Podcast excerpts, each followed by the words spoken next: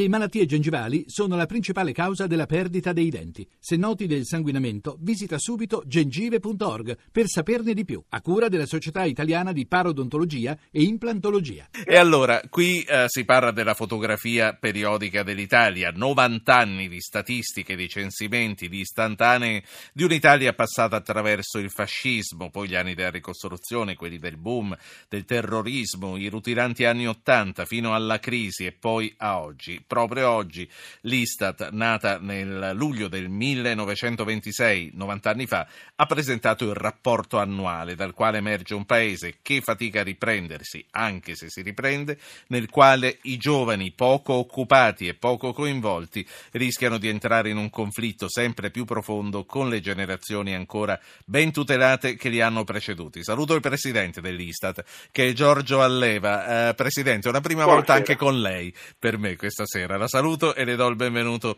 a Zapping. Eh, Presidente Alleva, qual è il dato più significativo di questo rapporto 2016? Abbiamo letto la società italiana attraverso le diverse che, generazioni che la compongono.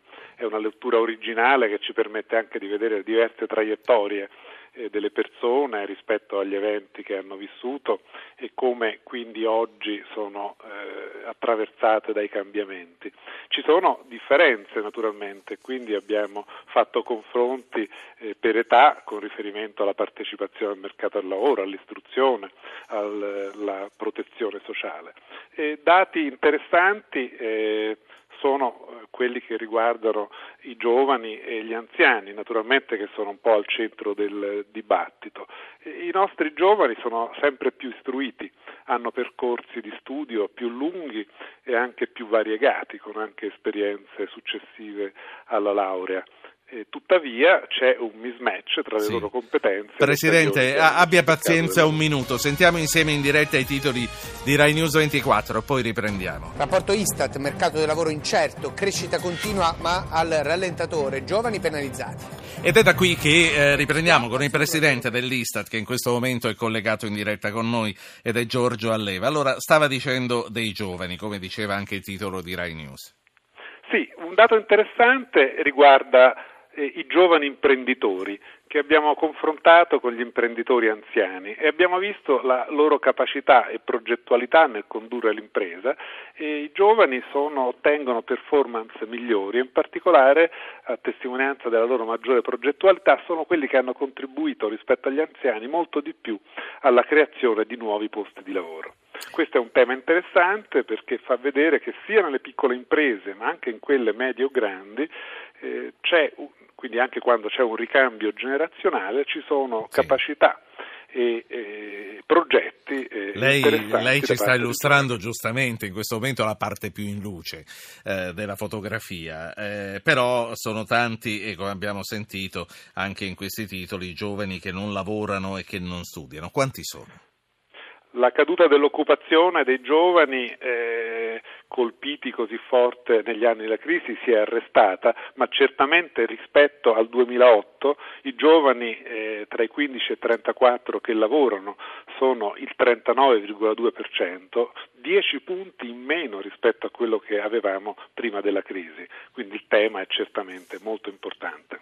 Senta, abbiamo visto in questo rapporto che il welfare perde colpi, eh, ma la sanità pubblica ancora di più, che è stata tanto a lungo il nostro fiore all'occhiello. Ehm, come, come, legge questi dati e soprattutto eh, mi chiedo se è possibile prevedere eh, quando sarà possibile invertire questa tendenza? C'è una eh, scarsa efficacia del nostro sistema di protezione sociale che abbiamo mostrato facendo vedere che eh, l'impoverimento delle persone eh, prima e dopo i trasferimenti che eh, fornisce lo Stato alle persone si riduce soltanto del 5% rispetto al 9% della media europea. Abbiamo una quindi scarsa efficacia e soprattutto a fronte di un miglioramento nella situazione degli anziani meno poveri abbiamo invece un impoverimento importante per i minori, collegato con le condizioni precarie lavorative dei loro genitori in quella fase sì. della vita. Abbiamo un ascoltatore, chiama da Napoli, eh, ricordo prima di farlo parlare che per intervenire dovete mandare un messaggio con il vostro nome, solo un messaggio, non chiamate, 335-699-2949, saremo noi a richiamare. Sergio, buonasera. Buonasera, buonasera. Prego. Eh, io vorrei esprimere un concetto, io ho 34 anni e uh, ho visto la mia generazione uh, calpestata dalla generazione precedente io credo che il conflitto generazionale è già presente e eh, purtroppo noi siamo la prima generazione di giovani, più o meno giovani, ad avere ereditato dai nostri genitori un'economia, ma in generale un'Italia peggiore. E questa è una responsabilità, a mio avviso, estremamente grave da parte dei nostri genitori. Sì, quindi quando, sono... quando, dice mi sento calpestato dalla precedente generazione, lei pensa agli attuali sessantenni. Esattamente, esattamente loro che hanno compiuto secondo me due atti estremamente gravi, eh, pensando unicamente a coltivare il loro piccolo orto senza pensare al bene comune e hanno eh, distrutto completamente il semplice concetto di meritocrazia a livello nazionale andando a occupare nei gangli più importanti di ogni ambito della società le persone non migliori. Questo ha provocato il degrado drammatico della condizione italiana attuale. Se le guarda in ogni piccolo ganglio della società c'è qualcuno che non è competente e che non dovrebbe essere lì. Sì. Eh, è, un'analisi, è un'analisi impietosa quella di Sergio. Che cosa ne pensa, Presidente? Beh, ma noi siamo al 30% di, di, occupazione sotto i 30 anni, è impietoso anche questo dato. Sì, sì. Che cosa ne pensa, per Presidente? Per la prima volta Alleva? per quella generazione si hanno meno opportunità di quelle avute dai propri genitori e quando invece nelle precedenti generazioni c'era sempre stato un miglioramento. In particolare anche l'istruzione, che è un fattore protettivo, dà vantaggi molto minori oggi, anche se li dà rispetto a prima.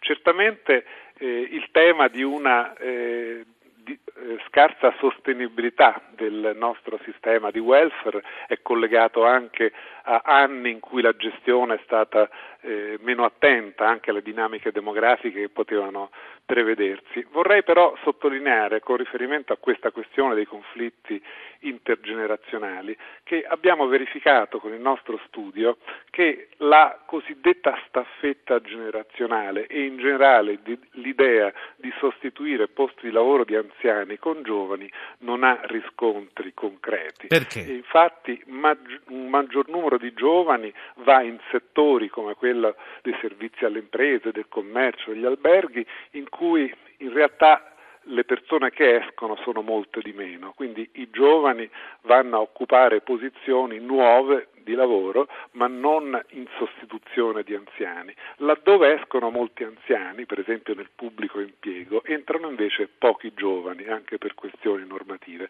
Quindi quella sostituibilità posto per posto sì. in realtà è molto difficile da concretizzare.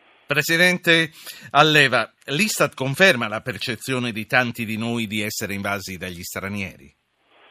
Eh, certamente siamo passati nel tempo da paese eh, di emigrazione a paese di immigrazione. Abbiamo 5 milioni di stranieri, ne avevamo nel 93 meno di 500 mila, c'è stato un, eh, un grande aumento. Tuttavia eh, anche gli stranieri sono una platea che si è molto modificata perché ci sono persone nate in Italia straniere, persone arrivate in età minore eh, con i propri genitori, ci sono eh, stranieri divenuti cittadini italiani, sempre più stranieri intendono essere cittadini italiani. Quello che abbiamo osservato è che le nuove generazioni, quelli che noi abbiamo chiamato la generazione delle reti, i digital native, i nati dopo il 96, sono una generazione cosmopolita e hanno le stesse aspirazioni di cittadinanza europea che hanno anche gli stranieri. In particolare abbiamo fatto emergere da uno studio che tra gli stranieri e gli italiani la percentuale di quanto immaginano di voler vivere all'estero da grandi è rispettivamente del 46 e del 42%. Quindi c'è l'idea eh, diversa rispetto a un tempo di cittadinanza e in generale della possibilità di studiare o lavorare in futuro all'estero, che ci accomuna rispetto alla Sì. popolazione anche straniera. Faccio parlare un ultimo ascoltatore, poi stavo vedendo che questa sera abbiamo una chiusura talmente anticipata che fra pochissimo ce ne andiamo tutti. Pietro, Roma, buonasera. Bu- buonasera e grazie al Presidente per questi importanti dati. Una piccola osservazione, mio papà che fa l'attuario mi diceva sempre da piccolo, ricorda di Pietro, ci sono due sistemi per, fare, per, per mettere da parte i soldi per fare pensioni. Eh, signor Pietro, guardi, si sente malissimo purtroppo. Eh, lei è in movimento? Aspetti che adesso mi sente meglio, Sì, mi sono fermato. sì, ma allora, Ecco. allora arrivate subito senza l'auricolare, così perdiamo, non Ha perdiamo ragione, questi minuti preziosi. Allora, dai, eh, sì. il concetto è. Perché le pensioni invece di basarsi sulla demografia eh, non sono state fatte a capitalizzazione? Cioè ognuno si mette da parte i suoi soldi che poi alla fine basteranno comunque, a prescindere dall'andamento demografico. Sì, eh, grazie Pietro. Eh, Grazie a lei. Presidente Alleva. Eh, Sarebbe stato un modo per trovarci più preparati eh, nella situazione attuale. Vorrei sottolineare su questo che noi ancora non vediamo gli effetti delle riforme sul sistema pensionistico, perché oggi escono persone dal lavoro ancora con il regime eh, retributivo e con pensioni elevate perché sono persone che hanno lavorato tanti anni e, diciamo da, fin da giovani. E la situazione invece che si verrà a creare eh, fra qualche anno sarà diversa e vedremo finalmente gli effetti delle riforme che abbiamo fatto. Eh, una battuta, perché veramente gli ultimi 30 secondi. La ripresa quanto è importante e quanto invece è debole?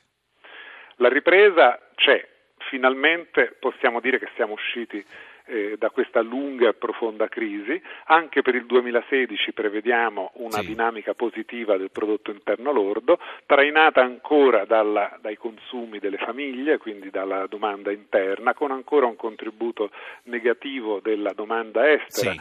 dovuto al rallentamento del commercio internazionale. L'elemento positivo nuovo potrebbe essere una ripresa degli investimenti. E questo è un tema importante perché il motore, motore della crescita è proprio quello. Io qui la saluto e la ringrazio. Giorgio Alleva, presidente dell'Istat, che oggi ha presentato il rapporto annuale. Buona serata, buon lavoro. Buonasera.